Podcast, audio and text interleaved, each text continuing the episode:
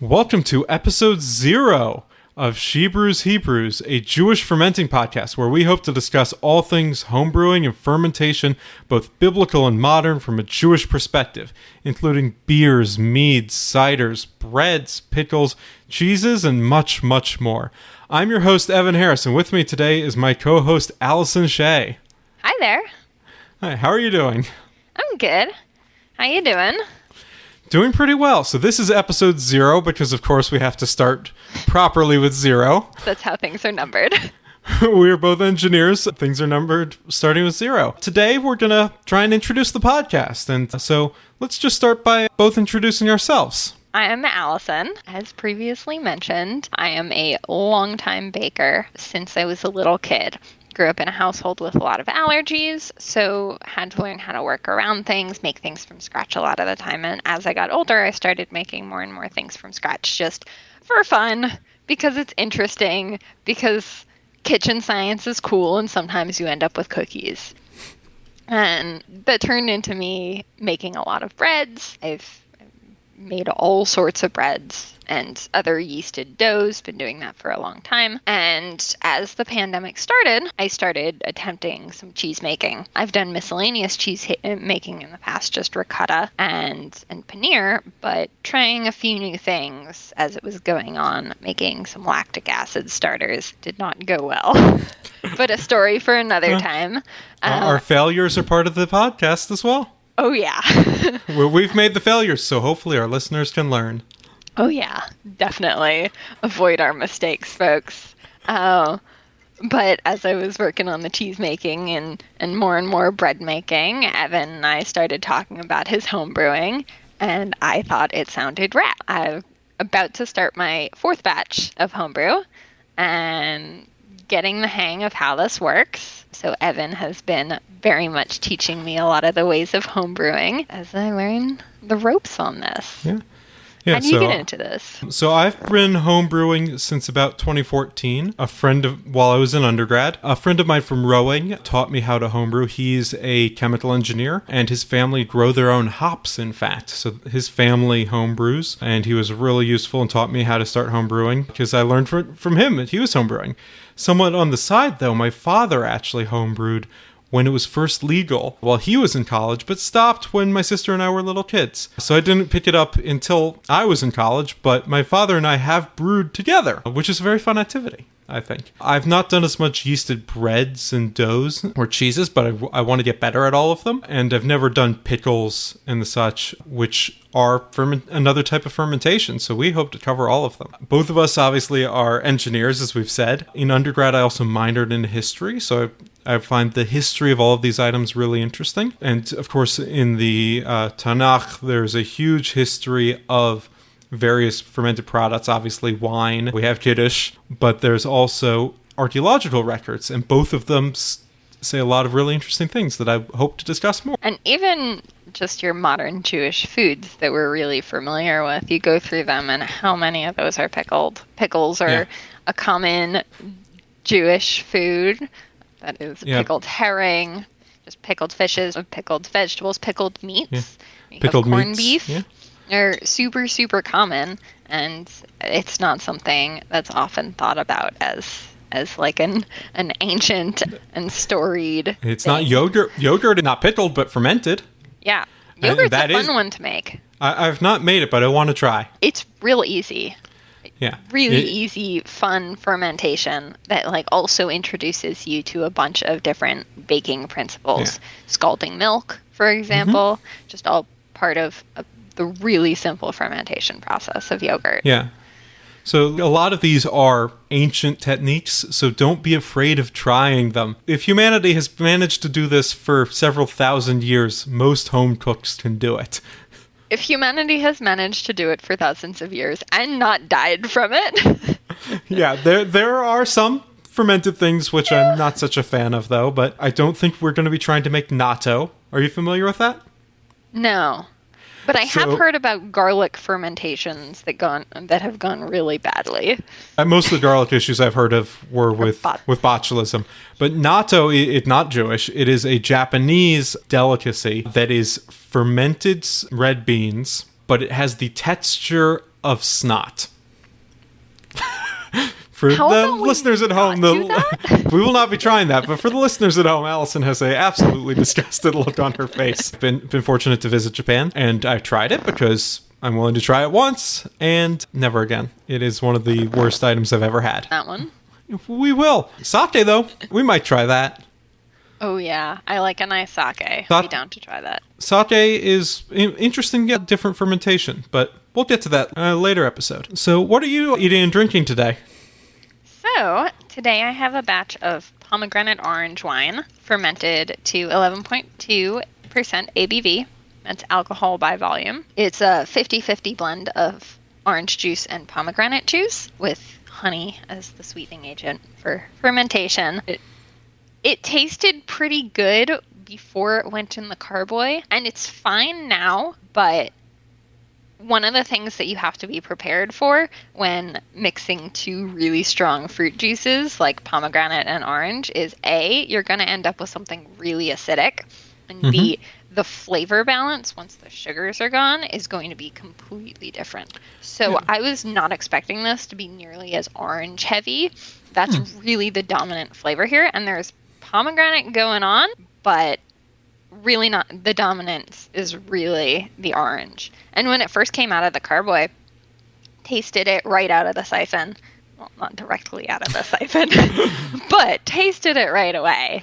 And oh boy, not very palatable at all. Just really strong and acidic. And now it's been fermenting for about a month. It's been bottled and, and just aging for about a month. And if you add a dollop of honey in there, it's mm.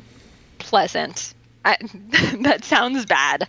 I wouldn't. It's just it's come out rather than being really assertive and aggressive. Now it's a really just like a pleasant and fruity drink for a hot day. Interesting. Sounds tasty. And at least I don't know about about you, but the weather by me has been quite warm.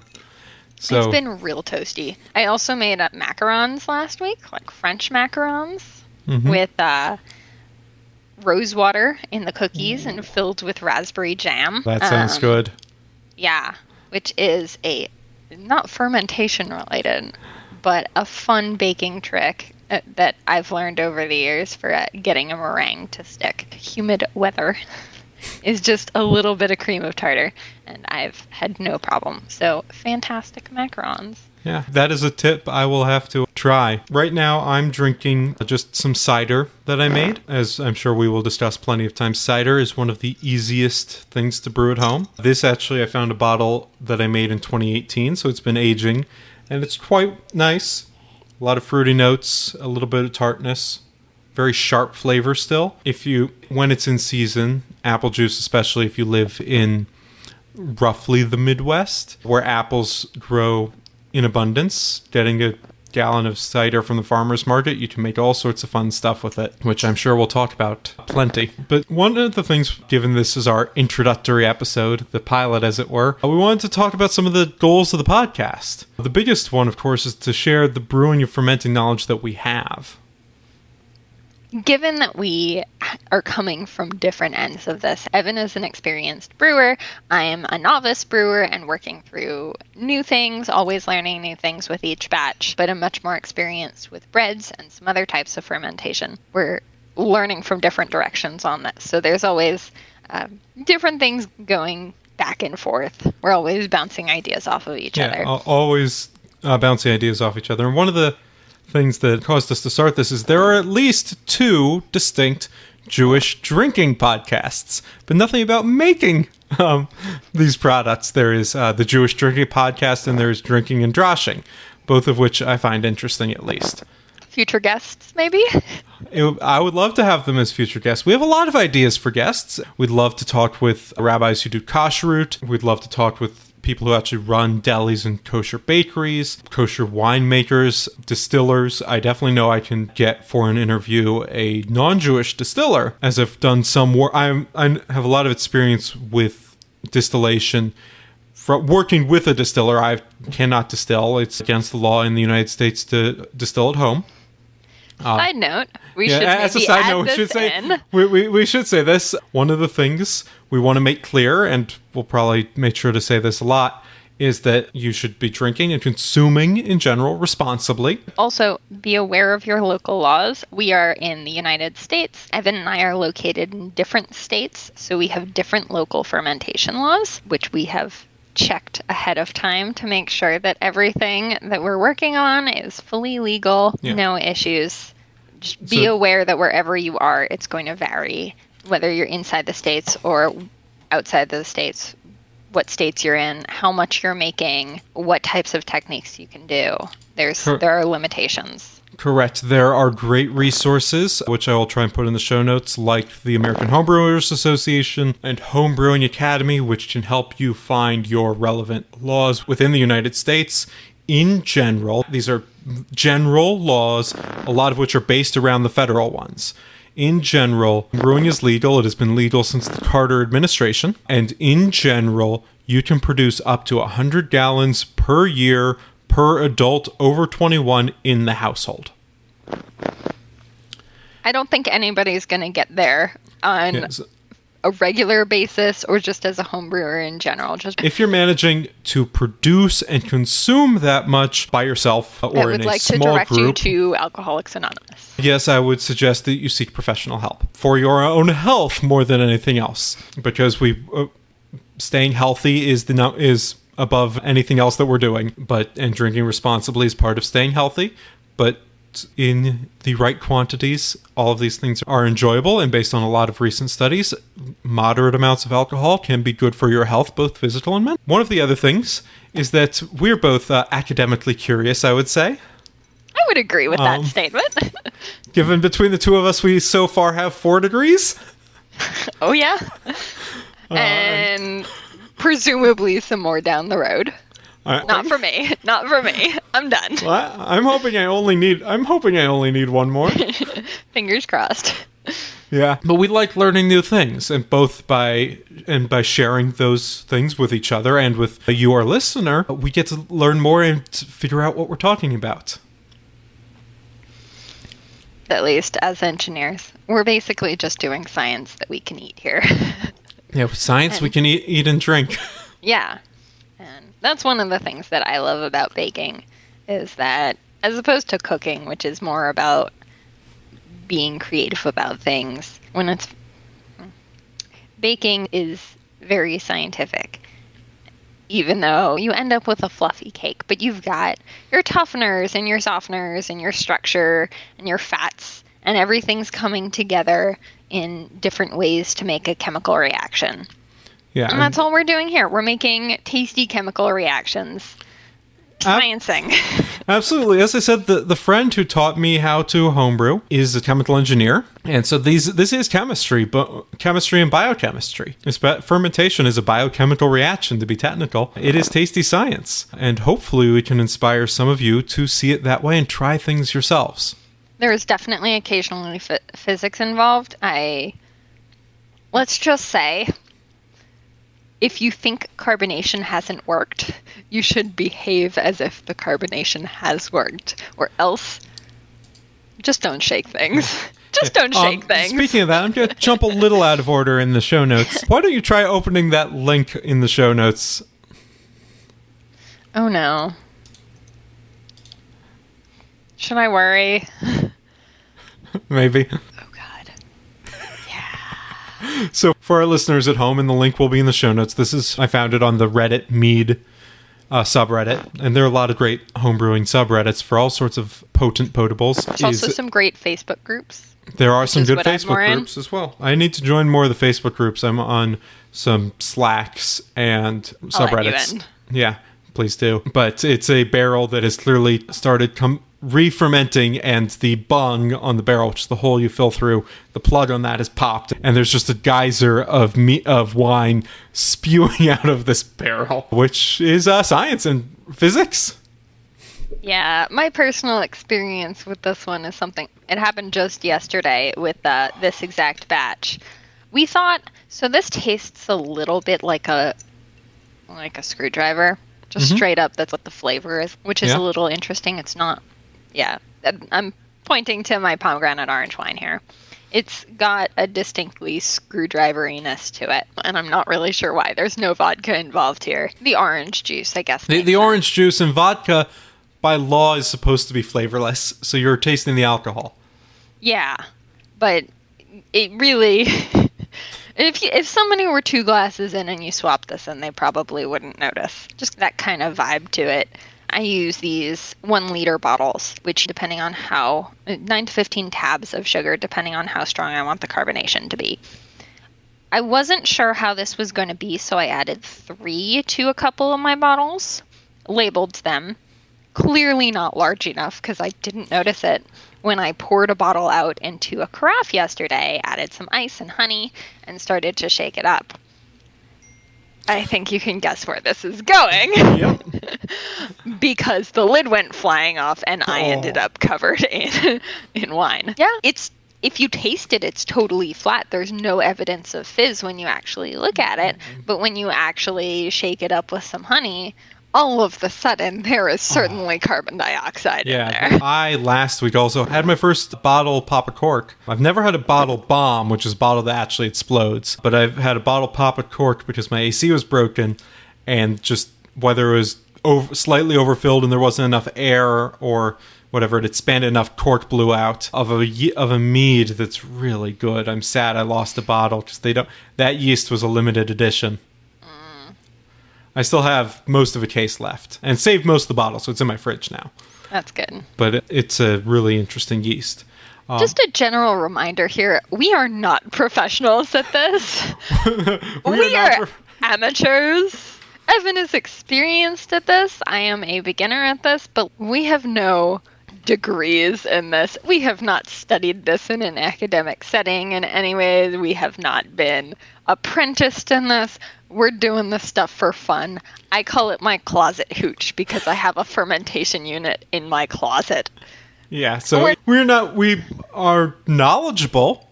We are not experts, at least not yet, in this. We hope to learn more as we're talking Someday about. be experts, hopefully. As theoretically, we're talking about the goals of the podcast. um, tangents, I'm sure, but knowing both of us, there are several things which there will be plenty of tangents and puns. Oh yeah. But as we've tangented several times, we're going to talk about our various experiments and things we've learned from them and what has and hasn't worked. Be careful about carbonation in bottles if you're using it to mix it up. Don't do that. Yeah. So also what you were mentioning earlier, tabs. A lot of place, a lot of homebrew shops sell what mine at least calls fizz drops, which you can add to bottles, and they're pre-measured sugar for carbonation. Handy Um, dandy. You don't want to be measuring that stuff out by yourself. Also, there are certain ingredients that are used in brewing that aren't really used in other places. There are terms that I have come across a couple times that are used in different contexts in fermentation in different types of fermentation. So that's something to always be on the lookout. Make sure that any equipment you're getting or special ingredients are specific to brewing as opposed to something else. You don't want to. one fun example that Evan and I have come across recently is if somebody tells you you need pectin for something, pectin is a common ingredient for canning, which is something that I work with. I work with a lot of canners, some scientists who work with canners, engineers who work with canning. I personally am not familiar with it, but there's a lot of pectin around in my workspace and I said, "Great, I'm going to get some pectin from them to do this brewing experiment I want to try." As it turns out, I did not try this cuz I did some research beforehand, and it turns Yeah. out the brewing pectin and canning pectin are very different things. They, They're they are they're in fact opposites. Canning pectin is pectin itself. It is it will make things gel stick together. Brewing pectin is pectic enzyme which breaks it apart, and it is useful. Quick brewing tip: it is useful if you're ever brewing with juices that are thicker or have particulate in them. You add a little bit of pectin at the start just so it works its magic while it's brewing, and all of the solids will fall out, and you'll get a clear drink. So just keep an eye on those things if there's anything specialty. Something wait, what was it? There Oh, I I got some questions from someone about yeast. Brewers there are different types of yeast. Brewers yeasts, champagne yeasts, Yeah. uh, cider yeasts. They taste different. They are very different from bread yeast. We have a sour, my roommate and I have a sourdough starter, which technically, yes, there are types of beer that use sourdough starters, but Actually, yeah, so you can brew with baking yeast. However, and it, baking yeast is in fact cheaper than brewing yeast, but not significantly. and they just um, have different effects to it. So to they have different degree. effects with a known brewing yeast. You can design what effects you want to flavor. That's why there's so many varieties. And when I'm talking it's more expensive, I'm talking $3 a packet for 5 gallons. I'm at the low end, 10 at the high end.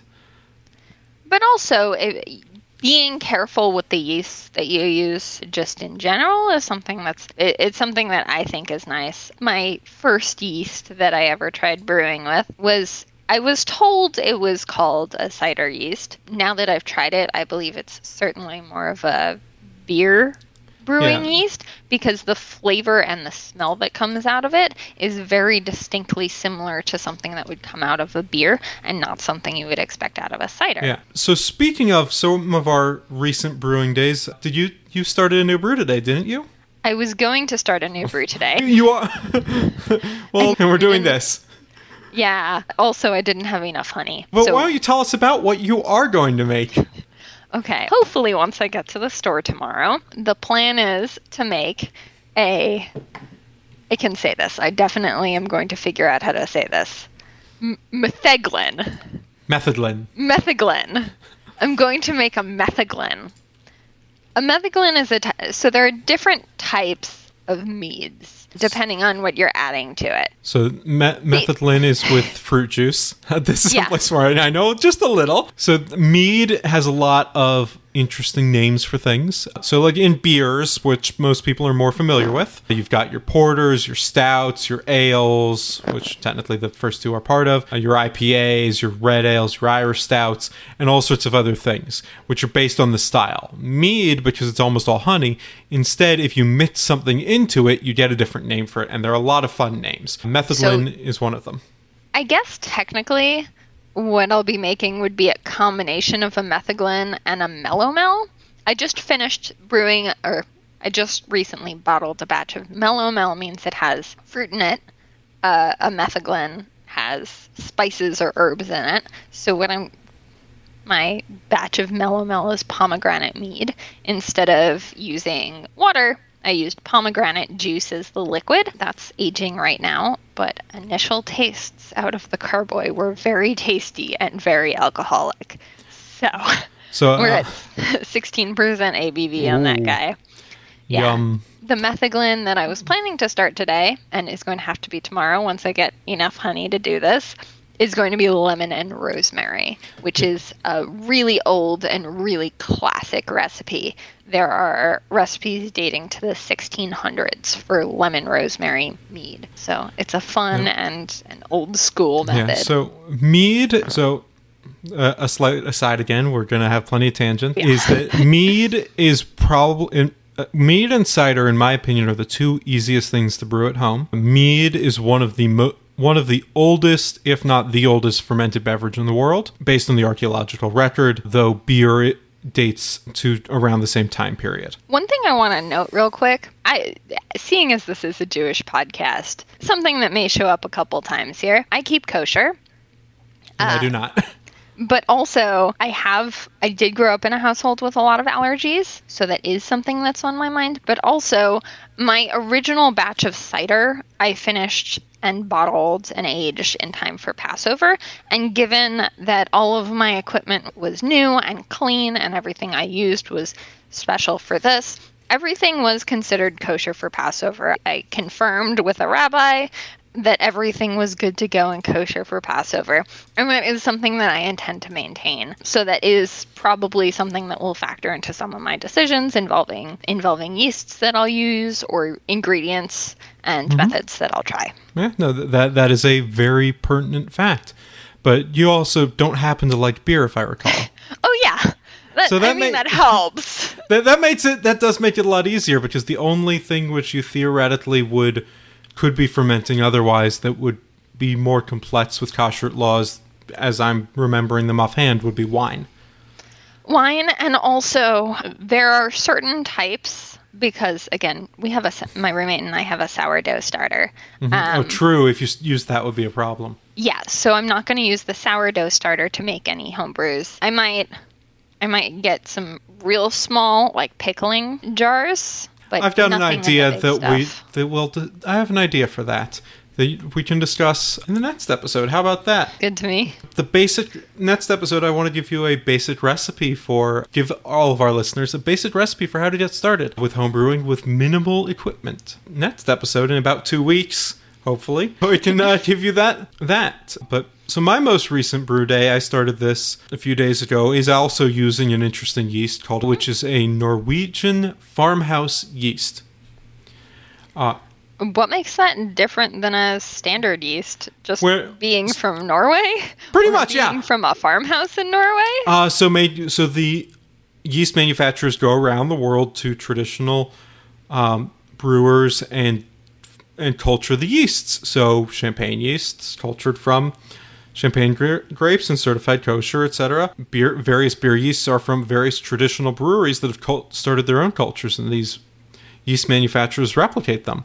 So Kveik is the yeast that is generated from Norwegian, I should say Scandinavian, but mostly Norway in this case. Farmhouse ale. Ferment it can ferment very hot temperatures. My AC was broken when I started this batch. So it can ferment up to 92 degrees Fahrenheit. jeepers Most of the time you want to keep your brews in 70 or below. Not really quite that cold, but a lot of yeasts, especially ale and lager yeasts. Lager yeast likes to be cold. a little bit Um, different from from a bread yeast where the Well- sweet spot is in the low 80s So the reason behind that is with yeast, with brewing yeast, you are wanting bread yeast. A lot of the flavors from the yeast don't stay in the bread, so you just want it to ferment faster. With brewing yeast, because it's going to take longer, you want to Slow give it that time, slow and steady, to develop the right character that you want. So Kveik can generate a lot of floral and fruity notes in something that has no fruit or flower. So I have a Kveik mead that I did a few uh, a year ago that is delicious. It's got all these complex fruity notes in it, and all that's in it is yeast, water, and honey. That's it. It's amazing. So you should double check that the yeast is in fact would in fact be good for you, or use another vessel. But they are. The Kveik yeast is a really fun thing. It also ferments fast. It ferments strong and fast. So that is one thing. But your next batch, you're going to be using champagne yeast, are you not? yes i just got some champagne yeast in and excited to try that out with the lemon Uh, rosemary Is it the Lalvin? E EC eleven eighteen? yes Okay, that is a great yeast to start. I would not recommend starting with something like your Kveik to any of our listeners, but I like I've used the Kveik because I have a decent amount of experience now. I think you should start with get an idea of brewing with the simple, clean yeasts. So most of those are wine based. Uh, your red, you, their red wine, Lalvin makes a ton. The uh, Quebecois company they make a ton of stuff. If you have a local homebrew store, they are will almost always have either Lalvin and or Red Star, both of whom make good yeasts. There are a lot of liquid yeasts. Liquid yeasts are more expensive, so don't start with them. Start with the cheaper dry yeast. So my first was Cider House Select yeast, which did a good job at brewing. It was fairly fast.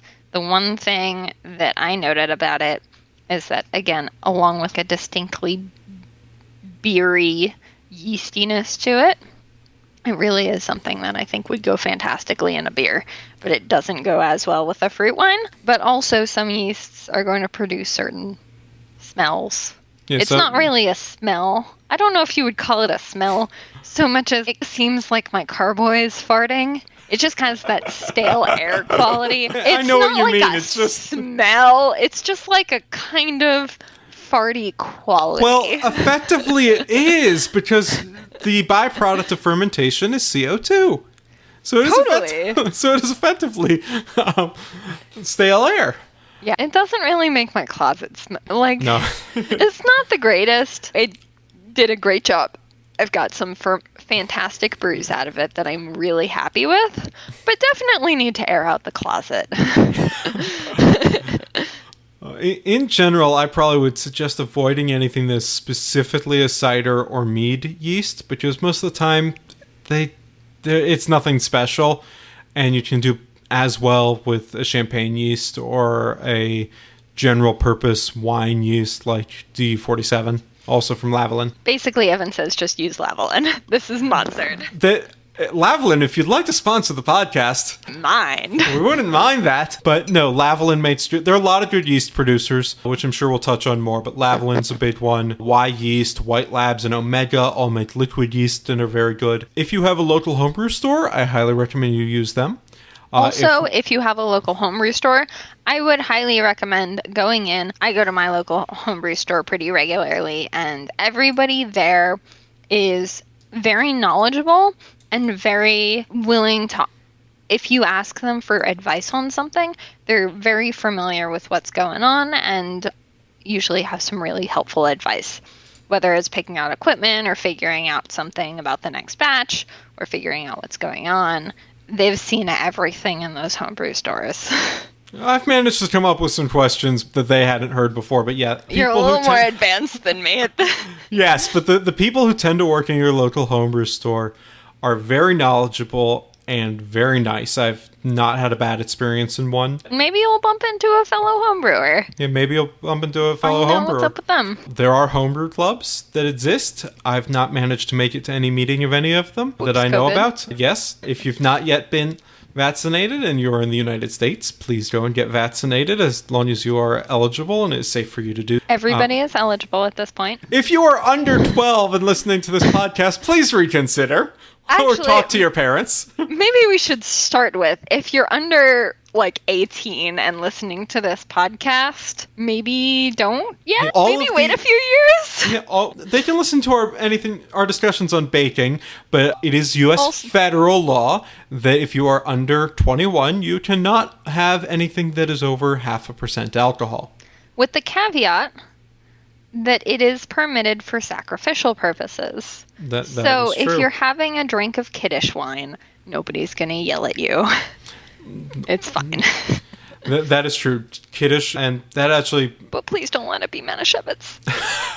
Yes, uh, I would agree with that. There, there's a lot of interesting history around that law, actually. That is another thing we hope to discuss in a future episode. It was real popular to be religious during Prohibition. There were a lot of rabbis, in quotation marks, during Prohibition from 1920 and 1933 in the United States. And it is a really fascinating historical subject. But yeah, there were a lot of fake rabbis in that time frame, But Which is a whole- fut- which will hopefully be a whole episode on itself. The history of Prohibition and the Jews. where we will definitely t- not talk about recipes for bathtub gin No, because that is definitely illegal in the United States. home distillation of any kind is illegal on the federal level, but is civil law. Uh, so if you happen to live on a and be a member of a Native American tribe, your laws may vary. Otherwise, you are not allowed to, to be distilling at home in the United States. If you're in New Zealand, you can. Also, maybe just don't tell us. Yes, please we don't tell us if you're distilling at home. for anything you're doing at home. we are Please not talking about our about- own experiences and not giving advice to anybody Well, if you- do anything illegal. Yes, if you follow our advice on a homebrewed cider or mead, we'd love to hear how it came out. But please don't tell us if you've been violating federal law. I at least like following the rules because they make my life simpler. There's some place where my life, a simple life is fine. I'm just not gonna ask. Yeah, we're, um, We're, we're just that- not gonna ask. Yeah. Have a good time. Don't hurt anybody. But, but something we will Drink ask responsibly. yes, please drink responsibly. But something we will ask for is feedback. And what do you want to know about for, about home brewing, and both from a Jewish perspective and just in general, uh, history about fermentation, any of that? What do you want to know? If you have any really wacky ideas also of things that you think would be interesting to taste or try making, just let us know because again, we're doing this for fun because it's fun to experiment and it's fun to try new things. We're always, or at least I'm always looking for new suggestions of things to try and things to try to ferment. I've got a few challenges for you, so don't worry. Ooh, what you got? People will have to wait. Ah, dang it. don't worry. Well, a few of them are seasonal, so that's the problem. Okay, if you've got anything that's like regional to me down in the Carolinas over here, I can uh, come up I with am- something. I, I Yeah. can definitely come up with an idea. I really want to try and find some good native fruits to try out. Yeah, I, there's a, there is at least one fruit that I believe is native, at least as south as you are. It is not quite as far to the west and north as I am currently in Minneapolis. It is also in Michigan, where I was introduced to it, called the paw. Huh? Never heard of it. Tasty. would lo- yes, it, it's like a mango in flavor. It's weird. It is a native. It is a fruit native to the Americas. It is interesting. So I would love to ferment one. I have no idea. First had it in gelato at Zingerman's in Ann Arbor. Buy pawpaw juice online. So it is hard to process, but it is that would be my first challenge to you. If you can find and, and ferment pawpaw, that's going to be interesting. Not the easiest thing to find. Trying to find it online, and the internet seems to think I'm talking about papaya. So there's that. So we'll look into it more, but there's a challenge. Wait, don't worry, I'll have plenty for you. Mostly from my successes as homebrewing experiments. Well, if you've got a supplier for that pawpaw juice, let me know because it sounds rad. I wish. I Um, love mangoes. Oh. I used to live in Well, uh, Florida, and there is there are genuinely few things more enjoyable to eat than picking a fresh mango off the tree. Actually, they fell off the tree when they got ripe, so we actually picked them off the ground. Occasionally had to fight an iguana. Not a joke. I, I, I believe you. Definitely, yeah. I haven't had to fight any moose here for apples. That's a nice benefit to not having iguanas around. But they will fight you on the fruit sometimes. But picking a mango off the ground, just cut the top off and you can peel it like like the easiest clementine you've ever Oh, grabbed. that Those cuties good. or whatever. Skin comes right off and just holding it in your hands, dripping juice and biting into it. Ah, it's like sunshine in your mouth. It is fantastic. Oh, 10 that out of sounds 10. good. That so sounds good. Really good. coming up on mango season. It's my first. I guess technically it's my second since leaving Florida. And man, I don't miss Florida summers. I do miss Florida mangoes. Yeah, I can imagine. I, I wouldn't want the summers there either. Oh no, or the hurricanes. Do you have anything you want to plug to, as we're getting towards the end of today? Yeah, check out our Instagram account that I don't think we've put anything up on yet. Not, Jewish but there, there will be a uh, post about this episode. Yeah, I have an Instagram account that I almost never use. So if you want to see some bakes that I made a year ago, you can see Allison Platypus on Instagram. But yeah, I'm really bad about Yeah. posting. If you want to see uh, the podcast, where hopefully we'll post both updates about the podcast and some of our brews, you can find us at Jewish Fermentation Podcast on Instagram. Also on Instagram, if you're interested in photography, my photography Instagram is Evan Harris Photography. Uh, and I am also co-host on the Stationary Orbit podcast, which is about fountain pens, stationery, and the mail. We have a new episode of there every two weeks as well. I have many hobbies. I have many hobbies too, but most of them involve mm, making food and trying to find other people to eat them. yeah, a little Also harder than last year. Yeah, a lot harder. It's Go get vaccinated. Everyone, go get vaccinated. I made three batches of cookies over Shavuot. What am Oh. I supposed to do with three batches of cookies, Evan? I hand-made macarons. I hand-made French me. macarons like an idiot. Don't worry, I have a lot of egg white in my freezer. I might be following behind you. Evan, for the love of God, use a hand mixer. Oh, I have a stand mixer. Oh, even better. Just do it. Don't do as I did. Oh yeah, I would not be attempting without a stand mixer. It was clog. So, Oh, true. Uh, yeah, but before we get on even more unrelated tangents, thank you very much for listening. This has been the, this podcast has been brought to you by Evan Harris and Allison Shea with uh, special editing help from John West of Stationary Orbit. You can find the podcast, the Jewish Fermentation Podcast, on Instagram. Thank you very much. We hope to see you next uh, time. Happy brewing!